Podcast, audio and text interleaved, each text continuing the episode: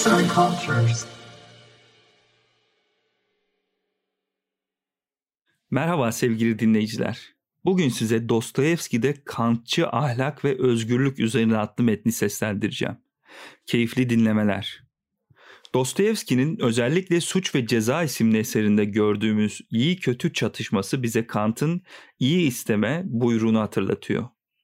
Kant'ın ahlak felsefesine kısaca dokunmak gerekirse dünyada, dünyanın dışında bile iyi bir istemeden başka kayıtsız şartsız iyi sayılabilecek hiçbir şey düşünülemez.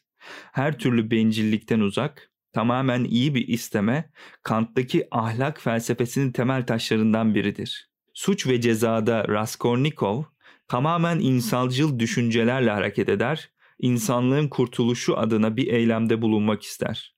Saplantılı düşünceler içerisindedir ve sürekli bir git gel halindedir. Sefalet içerisinde yaşayan Raskolnikov neden iğrenç bir tefeci öldürmesinin ve parası ile birkaç fakir mutlu olmasın gibi bir ülküyle hareket ederken vicdani ahlakı bunun tam tersini ister yani tefeci kadını öldürmemesi gerektiği yönünde bir baskı uygular ülküsüne. Biz Dostoyevski'de ülkü kavramına yabancı değiliz. Delikanlı'da da Arkady Dolgoruk'in bir ülküsü vardır ve ülküsünü gerçekleştirmek için gözü hiçbir şey görmez. Raskolnikov ve Dolgoruk'i arasındaki fark ikisinin de tamamen farklı ülküler peşinde olmalarıdır. Raskolnikov tamamen dünyayı kurtarmayı ve fakirlere, ezilmişlere daha mutlu bir hayat yaşatmayı düşünürken Dolgorukey bunun tam tersi bir şekilde cebim iki ruble gördüğü zaman bir başıma olmak, kimsenin buyruğunun altında olmamak isterim. Çalışmaya, Bay Craft'ın uğruna bir şeyler yapmaya çağırdığınız insanlığın o mutlu geleceği için bile olsa çalışmaya yanaşmam ben şeklinde ifade eder ülküsünü. Yani biri bencillik üzerine kurulu bir ülküyken diğeri ise tamamen insanların mutluluğuna adanmış bir ülküdür. Birbirinin tamamen zıttı olan bu iki kişilik, iki karakterde görülebileceğimiz en iyi şey insanın bir şeyler yapabilir olmasıdır aslında. İnsanı hayvandan ayıran en büyük özellik onun yapabilme özelliğidir. Bu iyi bir şey ya da kötü bir şey olabilir. Buna Heinz Heimsold çok güzel bir şekilde değiniyor. Hayvanlar ahlak bakımından iyi olan bir eylemde bulunamazlar. Bundan dolayı hayvan bir şeyden sorumlu tutulamaz. Ancak insan iyi veya kötü bir şey gerçekleştirebilme hakkına sahiptir. Ve bu hakka sahipken iyi için iyiyi gerçekleştirmek onun ödevlerinden biridir. İşte bunu Raskolnikov'da ne kadar görüyoruz. İnsanın doğal yani duyulara bağlı bütün güçleri kendi benine çevriktir. Bütün bu güçler insanın doğal varlığının korunmasına yararlar. Her canlı varlık sanki kendi için, kendi içinde dönüp dolaşır. Ahlak motiflerinin, itmelerinin birleştikleri merkez, kendi dışımızda bulunan başka akıl sahibi varlıklardır. Ve hemen akabinde Kant'ın şu sözlerini paylaşır. Giz dolu bir güç, bizim başkalarının iyiliğine yönelmemizi gerektiriyor. Bu güç insanın içerisindeki ahlak duygusu ve bu duygunun insanların kendi ülküleriyle olan çarpışmalarını Raskolnikov ve Dolgorukey'de çok iyi bir şekilde görebiliyoruz. Bertiyaev'in belirttiği gibi suç işleyene gelen ceza dıştan gelen bir ceza değildir. Hatta çoğu kez dıştan gelen cezaların caydırıcı etkileri bile olmaz. Suç işleyen kişiler insana gelen asıl ceza kendi içinde olan tanrısal bir ilkedir. Dikkat edersek Raskolnikov tefeci kadını neden öldürdüğünü kendi de bilmez ya da bu ahlaksal amacın davranışını açıklayamadığını fark eder. İnsanlık adına işlenen bir cinayet ve bu fikre direnen ahlaksal vicdan arasındaki çarpışma. İnsan özgür olduğu için bir şeyden sorumludur ve Dostoyevski insanın özgürlüğünün önüne kader ile set çekmiştir. Bertiyev'in gayet iyi işlediği özgürlük bahsi pırıltılı yorumlarla devam eder ve Raskolnikov, Stavrojin, Krylov gibi karakterlerin tragedyaları birer özgürlük ilahisi olarak kitapta yerini alır. İncelemeye devam edersek Dostoyevski ve Kant'ın aslında aynı şeyi düşündüğü ancak temel karakter olarak farklı şeyleri seçtiklerini görürüz. Kant'ta özgürlük kavramı en önemli kavramlardan biri olduğu gibi aynı şekilde Dostoyevski'nin de çok önemlisidir. Kant insanın içindeki buyruk sayesinde özgürlük kavramının gerçek olduğunu iddia eder ve bu şekilde yani o buyruğa uyup uymama hakkımızı kullanabilmemize bakarak özgürlük kavramının varlığından bahseder. Kant'a göre insan özgür olduğunu kendi deneyimleriyle bilemez. Çünkü deneyimler salt anlama yetisinin ilkelerine, nedensellik ilkelerine bağlıdırlar. İnsan özgür olduğunu biliyorsa bu bilgi deneyimlerden gelmemektedir. Bu bilgi insanın içindeki duyduğu buyruktan gelmektedir. İnsan bu buyruğa uymasa bile ona uyabilir. Bu ebilme özelliği bir bakıma insanda özgür olduğu bilincini uyandırıyor. Kısaca özgürlük ahlak yasasının ratio essensidir. Yani varlık nedenidir, düzenidir. Ahlakı var eden özgürlük duygusudur. Ve özgürlük olmasa ahlak da olmaz. Çünkü özgürlüğün olmadığı ve herkesin zorunlu olarak makine gibi çalıştığı bir ortamda ahlaktan bahsetmek mantıksız olur. Ahlaktan bahsedebilmek için öncelikle özgür bir fert olmalı önümüzde. Neticede zihni özgürlüğüne set çekmiş insanlar da yaptıkları şeylerden kınanmaz. Mesela sokakta yaşayan bir deli çırılçıplak dolaşınca kimse bunu ahlaki noktada kınamaz. Burada bir nevi zorunlu bir yaşam vardır o deli için. Çünkü duygularını ve iradesini kontrol edemez ve sadece yapar. Ancak neye göre ve ne için yapar tüm bunları bilmez. Kant için özgürlük transandantal bir olaydır ve bize algılayabilmemiz için verilmemiştir. Algılayabilmemiz için verilmiş olsaydı deneyim dünyasında da algılayabilirdik. Onu bize doğanın değil salt pratik aklın bir olayı olarak ahlak yasası yok sayamadığımız bir şekilde fakat sadece göstermektedir. Kant için özgürlüğü özgürlük eden şey yani onun mütemmimi gelişi güzel olması değildir.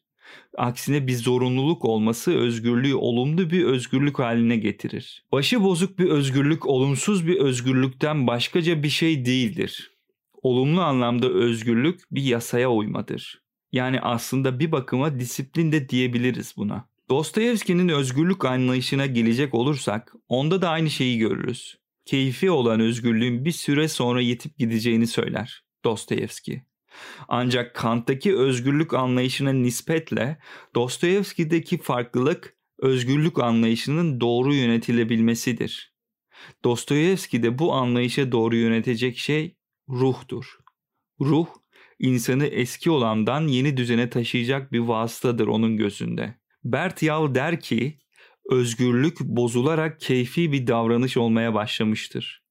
Bundan böyle boş, değersiz meydan okur, bir kendi kendini kanıtlamaya dönüşmüş ve bireye yük olup çıkmıştır. Stavrojin ve Versilov'un özgürlüğü boştur, anlamsızdır.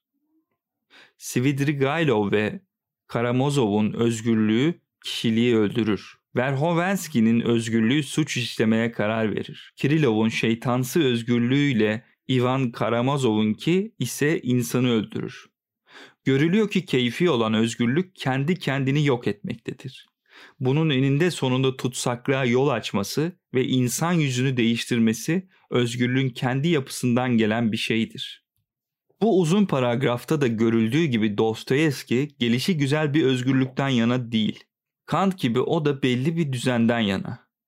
Bertiyev'in buradan işaretle Dostoyevski'nin insan alın yazısıyla özgürlüğü karşı karşıya koyduğunu iddia eder. Yani bir alın yazısı bir de özgürlük. İnsan gelişi güzel bir özgürlüğe sahip olduğu zaman özgürlük onu ele geçirmekte ve kişiliğini yok etmeye başlamaktadır. Yanlış yönetilen özgürlük Dostoyevski'nin kahramanlarını bir bir yere düşürmüştür. Ve Dostoyevski işte tüm bunlardan sonra yeni düzene geçişi ruh özgürlüğüne bağlamıştır. Dostoyevski için bu yeni düzen inanç ve bilinç özgürlüğü üzerine temelli bir özgürlük olacak ve her türlü inanç kuşku ırmağından geçecek. Keza Dostoyevski için özgürlük kendi kendini bitirir yani intihar eder aslında. Çünkü Dostoyevski için özgürlük bir şeyleri aydınlatamaz ve silinip yok olan özgürlüğün yerini bir zorunluluk alır. Özgürlük bozulur, keyfi bir davranış olur. Keyfi davranış da sınırlamaya dönüşür. Keyfi davrananlar, dinsel vicdan özgürlüğünü yok sayanlar, insan ruhunun özgürlüğüne inanmayanlardır. Dostoyevski'ye göre başı bozuk bir özgürlük daima zorbalık getirecektir. Bu da her türlü ahlaki şeyi yok etmek demektir. Zorbalığın olduğu yerde gözyaşı olacaktır. Özgürlük içinde doruğa ulaşan bir şiddet öğesi taşır diyen Bartiyaev, Fransız ihtilalinden örnek vererek sınırsız özgürlüğün bir anda sınırsız zorbalığa dönüştüğünü ifade eder. Tüm bunlardan sonra gerekli özgürlüğün nasıl oluşacağını ise Tanrı'nın yolu ile ifadelendirir Dostoyevski. Deccal'in yolunda sadece zorbalığa gidilebilir.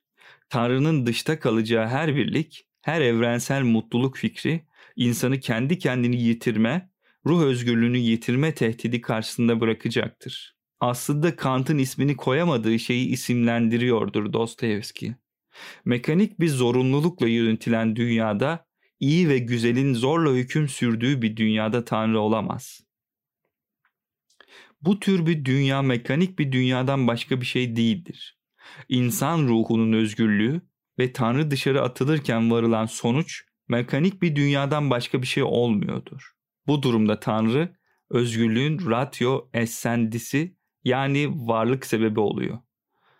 Dostoyevski diyalektiğinde Tanrı olmadan özgürlük olmuyor. Bu durumda insanın ahlaki kurallarını koyan yasa ya da direkt Tanrı ile alakalı olup çıkıyor.